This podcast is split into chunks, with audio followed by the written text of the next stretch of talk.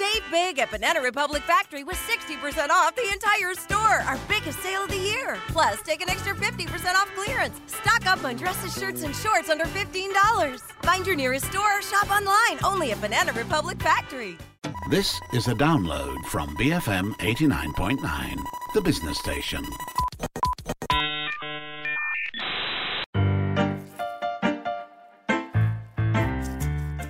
Selamat datang ke Bila Larut Malam, rancangan yang membincangkan fenomena budaya moden. Saya Hanif Baharudin.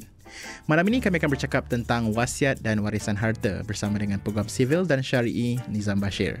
Anda boleh berinteraksi dengan kami melalui Twitter di @BFM Radio sekiranya anda mempunyai sebarang pandangan yang anda ingin kongsikan bersama kami.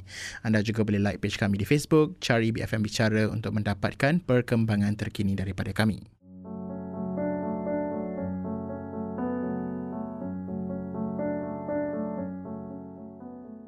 Kehidupan itu sementara dan satu hari nanti kita akan meninggalkan dunia ini. Bagi kita yang berkeluarga ataupun mempunyai tanggungan, adalah penting untuk kita mewariskan apa yang kita miliki untuk menjaga kebajikan mereka.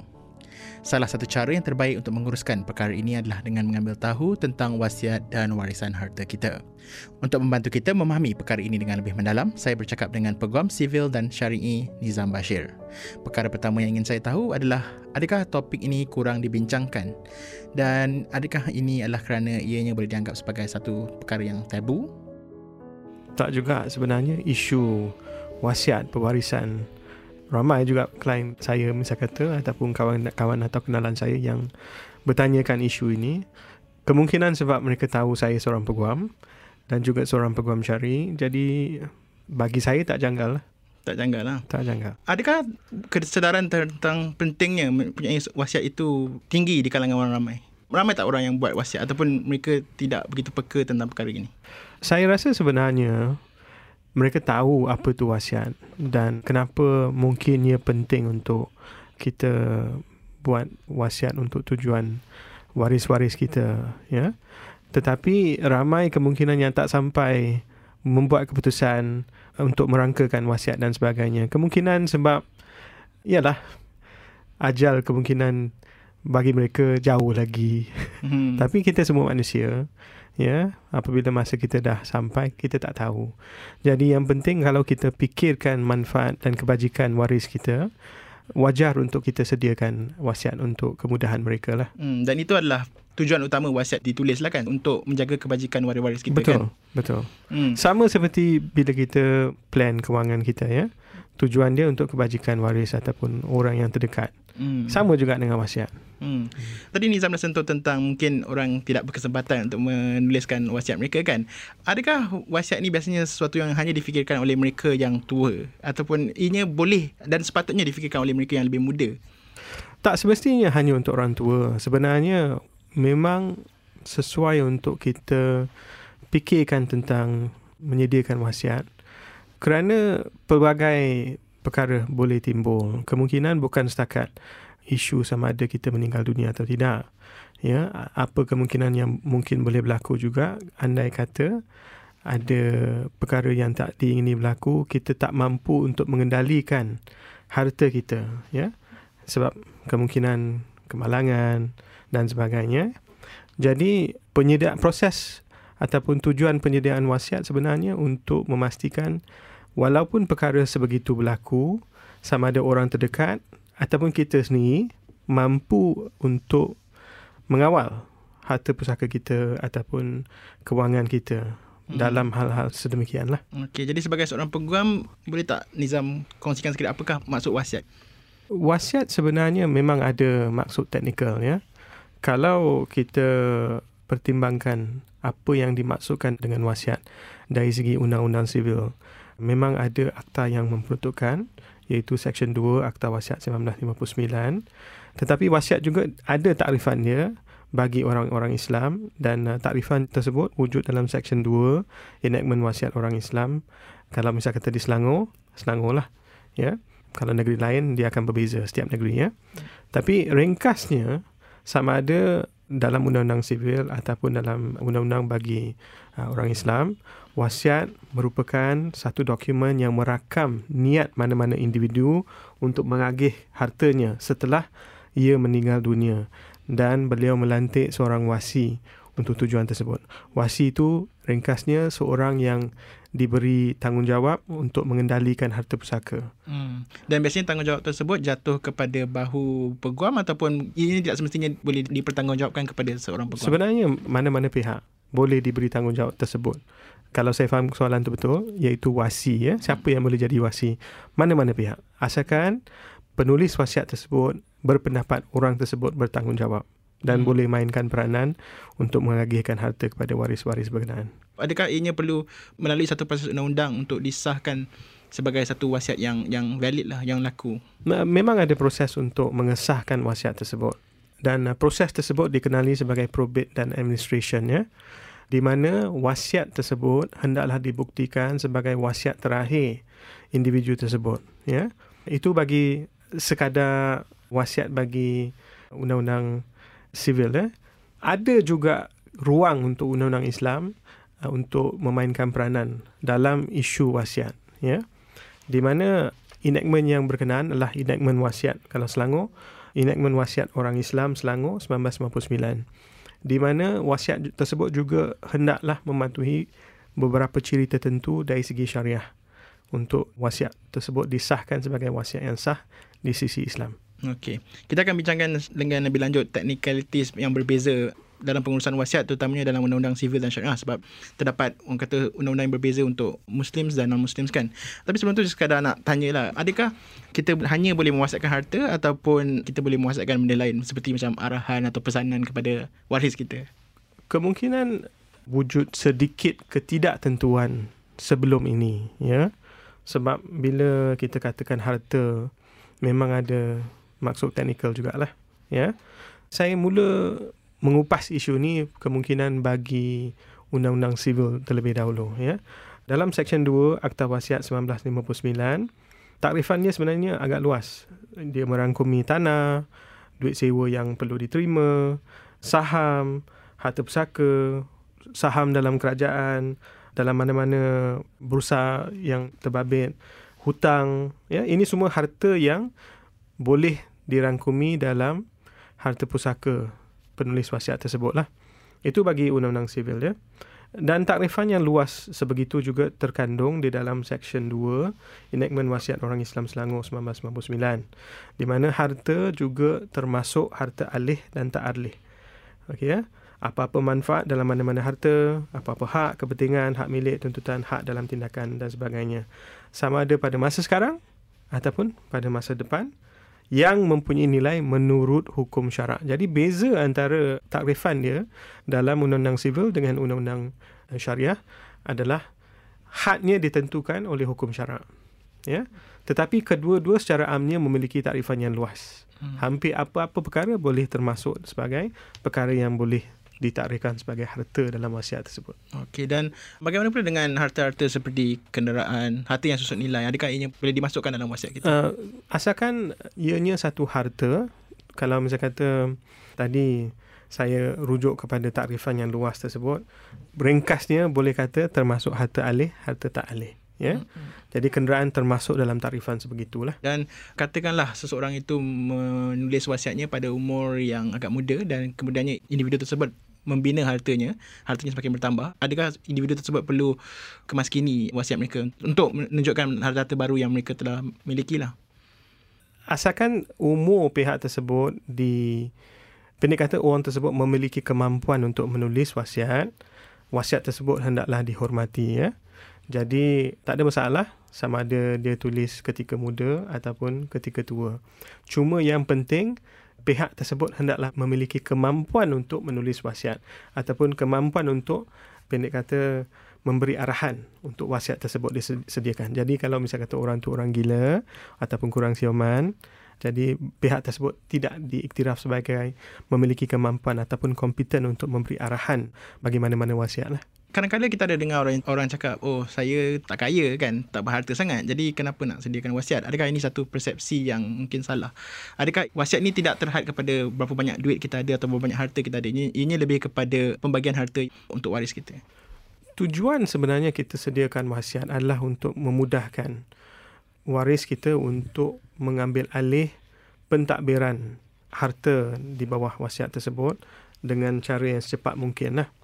Kalau misal kata kita tak menyediakan wasiat, memang ada masalah sedikitnya akan timbul dari segi peralihan, dari segi pentadbiran harta pusaka tersebut daripada penulis wasiat kepada waris-waris yang berkenaan. Ya? Jadi lazimnya kalau mana-mana pihak menanyakan soalan tersebut, isu dia bukan, kemungkinan bukan merujuk sangat terhadap nilai harta pusaka tersebut, tetapi kemudahan yang kita beri kepada ahli waris kita lah. Memang saya percaya kalau misal kata harta pusaka tu tak banyak, katakanlah bawah RM10,000, ya, ataupun bawah RM50,000, pihak yang ingin menyediakan wasiat tersebut akan memikir panjang belanja yang nak dibayar untuk tujuan menyediakan wasiat, sama ada munasabah atau tidak, sama ada berbaloi atau tidak, ya. Dan saya boleh faham, tetapi kalau saya boleh nasihatkan, lebih wajar untuk kita menggalakkan mana-mana pihak untuk memastikan wasiat itu disediakan, kerana kita ingin memastikan kebajikan kepada ahli waris itu terjagalah. Dan kemungkinan di sini timbullah persoalan, apa bezanya kalau misal kata ada wasiat dengan tak ada wasiat, ya. Kos satu hal. Isu susulan, kalau tak ada wasiat, apa masalah kemungkinannya akan timbul? Memang tadi saya rujuk kepada isu kebajikan. Tetapi antara perkara juga yang perlu diambil kira, andai kata tiada wasiat wujud, adalah kita kemungkinan terpaksa, bagi orang-orang bukan Islam, ada akta yang berkenaan yang akan menentukan bahagian ataupun saham masing-masing dalam harta pusaka tersebut. Dan kadang-kala kalau kita tak kisah tentang pembahagian tersebut, tak ada masalah. Tetapi ada kala kita hendak memastikan pihak tertentu menerima lebih daripada apa yang ditetapkan dari segi undang-undang, ya, atas sebab-sebab tertentulah. Mana tahu ada pula misal kata ibu kita yang terlantar di hospital, kita nak pastikan lebih daripada harta pusaka kita disalurkan kepada beliau. Ya, itu kemungkinan satu tujuan bagi orang-orang bukan Islam. Tetapi pendekatan yang sama juga boleh diambil bagi orang Islam. Bagi orang Islam, kalau tak ada wasiat, maksudnya pembahagian harta pusaka tersebut akan dibuat atas dasar faraid, di mana saham juga telah ditentukan. Ya. Tetapi kalau misal kata ada wasiat, kita dah boleh pastikan sebelum apa-apa harta pusaka kita disalurkan menurut faraid, kita boleh ada satu perancangan lain bagi harta pusaka tersebut. Sebelum saya sentuh lebih banyak tentang faraid dan pembagian harta sekiranya kita tidak punya wasiat, wasiat itu mesti black and white. Dia mesti ada dokumen, kan. Ini tidak boleh bersifat verbalize, rakaman suara. Sebab sekarang ni pun teknologi dah moden, jadi sekiranya seseorang itu merakamkan suara untuk jadikan wasiat, adakah itu boleh disahkan sebagai satu wasiat yang sah? Nasihat saya bukan berlandaskan sama ada kini ada teknologi-teknologi lain untuk kita menzahirkan niat kita tentang wasiat tersebut. Saya tidak menidakkan ruang untuk perkara tersebut dijadi sandaran untuk wasiat itu dizahirkan, tetapi saya lebih suka untuk menasihati mana-mana pihak, andai kata ingin sediakan wasiat, pertama sekali jumpa pihak yang bertanggungjawab, sama ada peguam ataupun jururunding harta pusaka ataupun mana-mana estate planner lah, ya. Untuk arahan tersebut dirangkakan dengan sewajarnya dalam satu dokumen, agar tak ada pertikaian tentang apa yang telah dimaksudkan.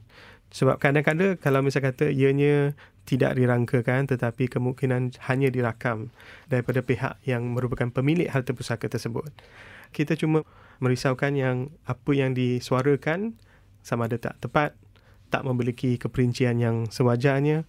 Apabila ianya telah dibutirkan secara bertulis, saya percaya lebih berkemungkinan semua perkara tersebut akan telah diatasi dan dirakamkan dengan sewajarnya lah. So, jadi itu saranan saya. Jumpa pihak yang bertanggungjawab, sama ada peguam, peguam syari'i ataupun mana-mana jururunding harta pusaka, dan pastikan ianya dirakam secara bertulis.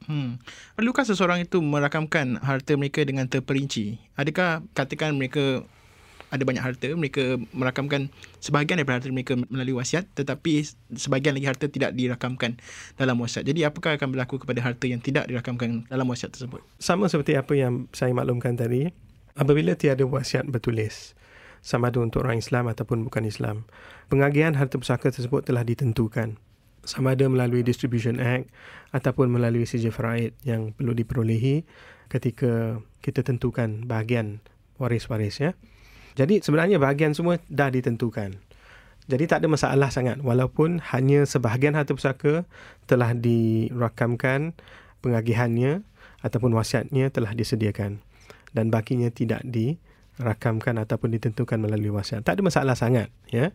Cuma kita tak ada kepastian sebagai penulis wasiat ataupun sebagai pihak yang ingin merangkakan harta pusakanya, cara pengagihannya, tak ada kepastian. Ianya akan dibuat dengan cara yang kita hendak. Sebab undang-undang dah tentukan caranya. Ya? Dan macam saya kata tadi, kemungkinan apabila kita hendak buat planning bagi harta pusaka tersebut, ada kita punya tujuan yang kita hendak capai. Ya? Sama ada kita hendak memastikan, okey, kereta ni ataupun rumah tersebut pergi kepada pihak tertentu dan sebagainya. Ya?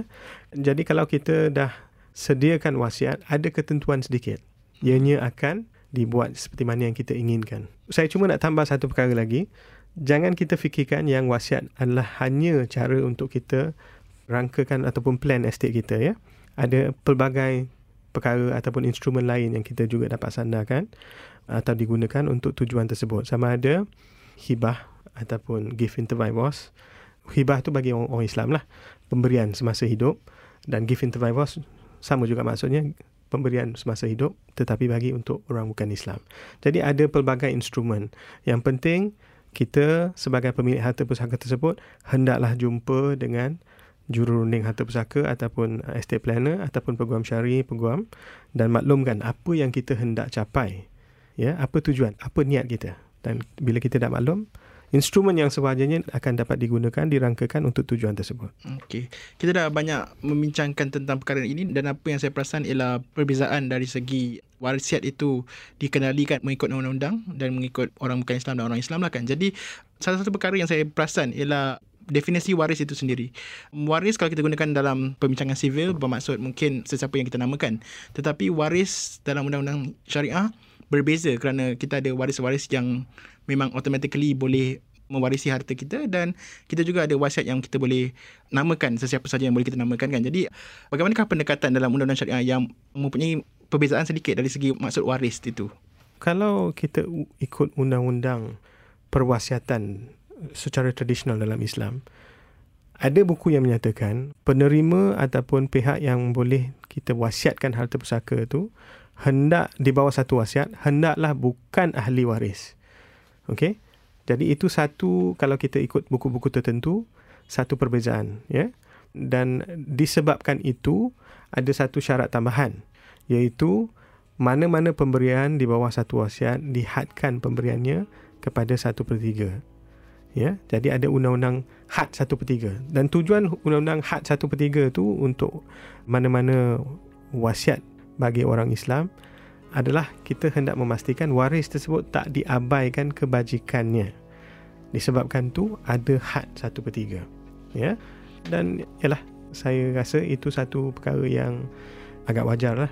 Kita tak naklah situasi di mana akhirnya waris tak ada pula apa-apa untuk menjaga kebajikannya, khususnya apabila waris tersebut masih muda, ya. Jadi undang-undang 1/3 tu bagi saya ada baiknya lah.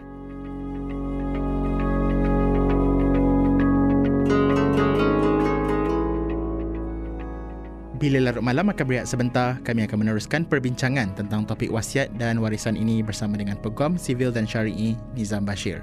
Saya Hanif Baharudin, BFM 89.9. Save big at Banana Republic Factory with 60% off the entire store, our biggest sale of the year. Plus, take an extra 50% off clearance. Stock up on dresses, shirts and shorts under $15. Find your nearest store or shop online only at Banana Republic Factory. BFM 89.9, anda kembali bersama saya Hanif Baharudin dalam rancangan Bila Larut Malam.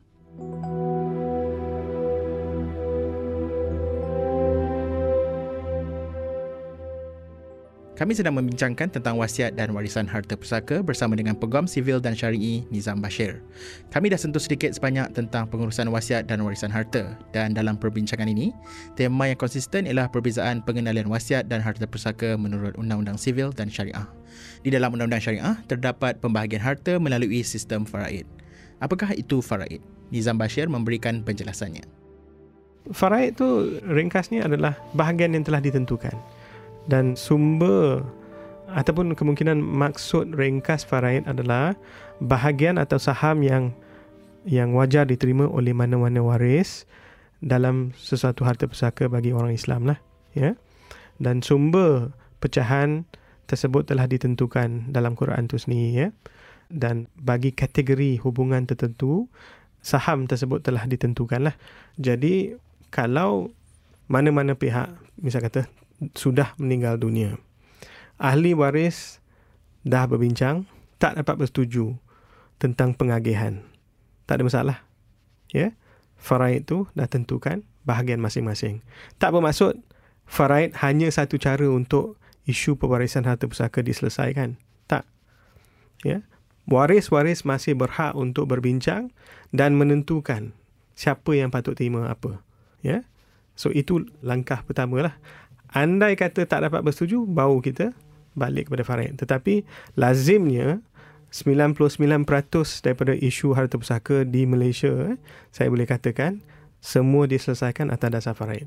So apa yang akan berlaku apabila seseorang telah meninggal dunia, kita boleh pergi ke mahkamah syariah dan memohon satu sijil faraid daripada mahkamah tersebut. Dan kadang-kadang rumit juga, sebab kalau misalnya kata khususnya harta tu misalnya kata daripada moyang, ya, dah banyak lapisan keluarga yang terbabit. Jadi pengiraan tersebut boleh agak rumit juga, ya.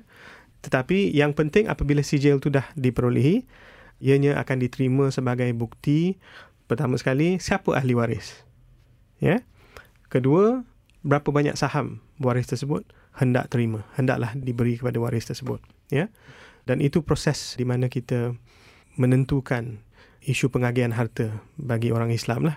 Dan saya rasa ramai yang tahu yang misal kata bahagian bagi kaum perempuan tu kurang daripada kaum lelaki. Jadi itu yang telah dimaktubkan dalam Quran lah. Tapi macam saya kata tadi, tak bermaksud kita tak berkemampuan untuk berbesar hati sedikit, pendek katalah. Dan bagi saham yang lain ataupun lebih kepada ahli keluarga, khususnya kalau ahli waris tersebut setuju. Saya cuma nak bangkitkan lagi satu perkara, ya. Tadi saya rujuk tentang proses probate dan administration, ya. Di mana itu satu proses di mana harta pusaka tersebut bakal diagihkan pada waris-waris lah. Langkah pertama kita mulakan dengan proses probate dan administration. Tetapi di sini, di Malaysia, bagi mana-mana harta pusaka yang kurang nilainya daripada 2 juta ke bawah, ianya ditakrifkan sebagai harta pusaka kecil, small estates, ya. Dan bagi harta pusaka kecil tak perlu ke mahkamah. Okey, apa yang cuma diperlukan, kalau misalnya kata orang Islam, perolehi sijil faraid daripada mahkamah syariah terlebih dahulu. Dan kalau misalnya kata bukan Islam, terus pergi ke harta pusaka kecil tersebut. Mana-mana pejabat tanah ada jabatan pusaka kecil. Dan kita mulakan proses perolehan, pelantikan pentadbir dan sebagainya. Dan dalam masa yang sama, kita tentukan pengagihan harta pusaka lah dalam prosiding yang sama. Ringkas, kosnya murah, tak ada masalah. Tadi Nizam cakap yang rata-ratanya 99% masyarakat di Malaysia ini, masyarakat Islam di Malaysia ini menggunakan cara faraid berbanding cara perbincangan sesama sendirilah. Sebab yang berdasarkan apa yang Nizam cakap tadi, faraid itu hanya digunakan apabila tiada persetujuan antara keluarga, kan. Betul. Jadi adakah itu suasananya di Malaysia di mana ramai keluarga yang tidak dapat mencapai persetujuan dalam pembagian harta sesama mereka? Tak semestinya. Saya rasa sebenarnya statistik kasar, saya gunakan kasar, yang saya rujuk tadi sebenarnya wujud sebab ramai yang tak tahu yang kita boleh sebenarnya berbincang dan mencapai kata sepakat untuk lebih berbesar hati, pendek kata, kepada pihak yang lain tanpa merujuk kepada faraid itu sendiri, ya, pembahagian faraid itu sendiri, ya. Dan bukan katakan bagi saya keluarga tu tak nak berbincang. Itu bukan maksud saya. Saya cuma rasa kemungkinan ramai yang tak tahu sebenarnya ini boleh dibuat. Ya. Semua andaikan, okey, kalau misalnya kata pergi mahkamah syariah, semua akan dimaklumkan, okey, ini kena perlu diisi faraid. Ini borang yang perlu diisi. Ya. Dan ianya statistik yang kasar yang saya rujuk tu tadi, saya rasa cuma berlaku sebab orang tak tahu. Itu saja. Okay, berdasarkan pemahaman saya, untuk orang Islam, wasiat tidak boleh dinamakan kepada ahli waris. Di dalam buku-buku tertentu yang ditulis oleh Hakim Mahkamah Syari, ya, memang nyata bahawa wasiat sebenarnya untuk bukan ahli waris. Itu satu prinsip yang agak utama. Tetapi yang saya agak kadang-kadang tertanya-tanya, saya nampak ramai yang sediakan wasiat tanpa mengira semada orang tersebut layak untuk menjadi waris atau tidak, ya. Dan wasiat itu menentukan pembahagian, malah bagi untuk waris pun, eh? Dan kalau saya ikut prinsip dalam buku-buku tersebut, eh, mungkin tak apa-apa sesuai lah, ya. Tetapi nampak gaya belum ada petikan sangat. Okey. Okay. Tak berapa sesuai tapi masih sah. Saya lebih suka untuk menyatakan mungkin dia masih diterima lah. Yeah. Di dalam pecahan undang-undang, sekiranya harta tidak diwasiatkan, kita bercakap tentang syariah, ahli waris yang layak menerima adalah, jika tidak silap saya lah, ibu bapa, pasangan dan juga anak-anak kan? Lebih kurang, ya. Yeah. Dan macam mana pula dengan undang-undang sivil? Siapakah yang automatically layak menerima harta-harta warisan kita sekiranya kita tidak mempunyai wasiat? Lebih kurang sama juga. Lebih kurang sama. Kalau kita lihat misalnya kata Section 6 Distribution Act, peruntukan ataupun pengiraan atau saham bagi pihak-pihak tersebut dah ditentukan dalam akta tersebut. Ya? Jadi, ibu-ibu kepada pemilik harta pusaka tersebut tak perlu risau. Hak mereka telah ditentukan. Kemungkinan pihak yang, kalau misalnya kata dalam Distribution Act, memang bukan setakat kata ibulah, anak pun telah ditentukan bahagiannya dan sebagainya. Jadi, tak perlu risau. Hak ataupun kebajikan masing-masing telah terjaga. Okay. Cuma macam saya kata tadi, manfaat untuk kita menyediakan wasiat adalah untuk memastikan kita dapat lebih spesifik atau lebih khusus berapa banyak bahagian yang kita hendak beri kepada mana-mana pihak. Kalau dalam undang-undang syariah kita ada peraturan 1/3 wasiat yang boleh diberikan kepada bukan waris. Kalau dalam Undang-Undang Sivil, Distribution Act, adakah ianya merangkumi sekiranya seorang itu mewasiatkan harta tidak kepada waris-waris yang sepatutnya, adakah waris-waris tersebut boleh menuntut harta-harta yang tidak diwariskan kepada mereka? Kalau yang tidak diwasiatkan kepada mereka. Kira wasiat ada tapi wasiat tu memang tidak diwasiatkan kepada ahli keluarga langsung ataupun mereka yang layak menerima harta lah. Yalah, kalau misalnya kata ada wasiat sebegitu, ya. Dan ada ciri-ciri yang dapat dipersoalkan dalam wasiat tersebut. Mana-mana ahli waris berhak untuk, pendek kata, memfalkan satu prosiding yang bersesuaian untuk pertikaikan kesahihan wasiat tersebut.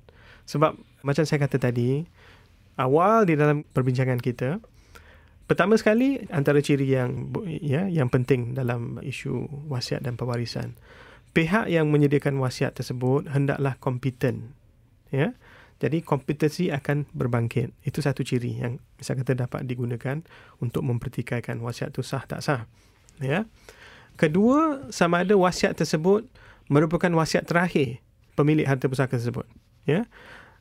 Macam kita lihat sekarang di Singapura, keluarga Lee Kuan Yew mempertikai sama ada pertama sekali wasiat tersebut adalah wasiat terakhir atau tidak. Ya. Dan isu tersebut kalau tak diselesaikan dengan baik, boleh dijadikan landasan untuk mempertikaikan kesahihan wasiat tersebut. Jadi, kalau ada waris berpendapat wasiat tu tak memberi peruntukan yang sewajarnya ataupun ada elemen mencurigai dalam wasiat tersebut ni, boleh pertikaikan. Ya? Tetapi, lazimnya, bila ada elemen mencurigai timbul, sememangnya prosiding akan difalkan di mahkamah, khususnya kalau misalnya kata harta pusaka itu bernilai dan tak ada peruntukan yang sewajarnya kepada waris tersebut. Okey.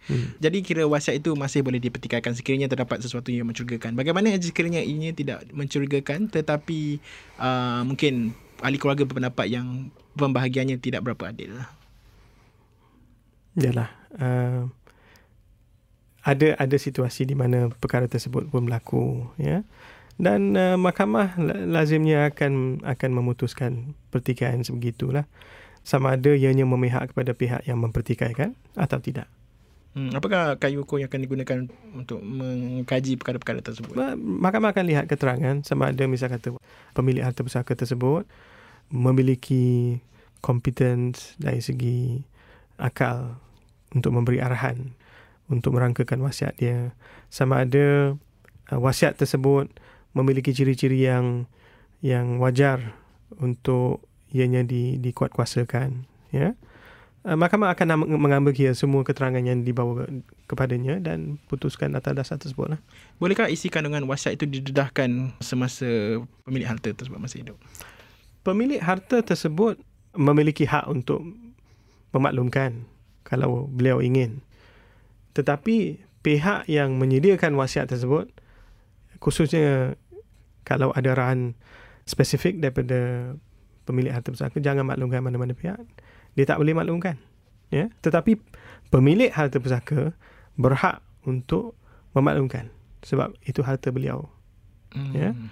Dan kalau semua waris tak ada masalah dengan pembahagian dia, eloklah. Tapi kalau ada yang tak menyuarakan ketidakpuasan hati, mungkin ada masalah sedikitlah. Tapi itu hak beliau lah, hak pemilik harta pusaka tersebut. Tapi selagi pemilik harta masih hidup, ianya boleh dipertikaikan dan masih lagi boleh diubah oleh pemilik harta lah. Bergantung kepada sama ada pertama sekali dia maklumkan. Kalau saya lihat dalam dari segi pengalaman saya merangkakan wasiat bagi anak guam saya, kadang-kala ianya satu isu untuk pemilik harta pusaka pertimbangkan sama ada nak maklumkan kerana nak menjaga hati. Dan memang bagi pemilik harta pusaka tersebut, khususnya kalau orang Islam, lebih daripada seorang isteri, ada anak daripada pelbagai isteri, ianya satu isu yang agak sensitif. Ya, kerana nak jaga hati anak-anak masing-masing. Adakah waris berhak menolak harta ataupun aset-aset yang diwariskan kepada mereka? Memang berhak. Kalau kita lihat kepada bakal waris kepada yang Laura Ashley kalau tak silap, yang dia hendak berkahwin dengan seorang yang tidak direstu oleh bapanya. Beliau kata dia tak nak, pendek kata, satu sen pun daripada harta ayah dia. Ya. Jadi itu semua terpulang kepada waris ataupun bakal waris tersebut. Kalau mereka rasa yang itu bukan satu perkara yang penting baginya, tak ada masalah. Sebab tak boleh paksa, kita tak boleh paksa kata you mesti terima, tak. Adakah terdapat situasi di mana seseorang itu telah meninggal dunia tetapi hartanya tidak dituntut? Dan apakah yang akan berlaku kepada harta-harta tersebut sekiranya ianya tidak dituntut? Ada situasi sebegitu, khususnya kalau waris berkenaan tak dapat dikenal pasti. Ya? Dan dalam situasi tersebut, mana-mana harta, khususnya dalam bank, wang dalam bank, akaun bank. Wang dalam akaun bank tersebut akan pergi kepada unclaimed monies lah. Dan ianya akan ada akta khusus yang menentukan apa yang akan berlaku kepada duit tersebut. Ya, pendek kata, apa tugas bank adalah, anda kata akaun tersebut tak aktif dan sebagainya. Ia akan dimajukan kepada unclaimed monies. Tetapi kalau misalnya kata harta tanah, ya, masalahnya cuma berbangkit apabila cukai tanah tak dibayar. Apabila cukai tanah tak dibayar, kerajaan ambil langkah untuk melelong tanah ataupun menarik balik pemilikan tanah itulah, ya, dalam erti kata kasar, ya, bahasa kasar, ya, sebab tak ada pembayaran cukai tanah. So dalam keadaan sedemikian ialah harta pusaka tersebut, pendek kata, dah hilang harta tanah tersebut disebabkan oleh perkara yang remeh seperti tak bayar cukai tanah, ya. Dan bagi harta-harta yang lain, saya rasa macam kereta dan sebagainya, sama juga. Cukai jalan kalau tak bayar, kereta tak boleh jalan.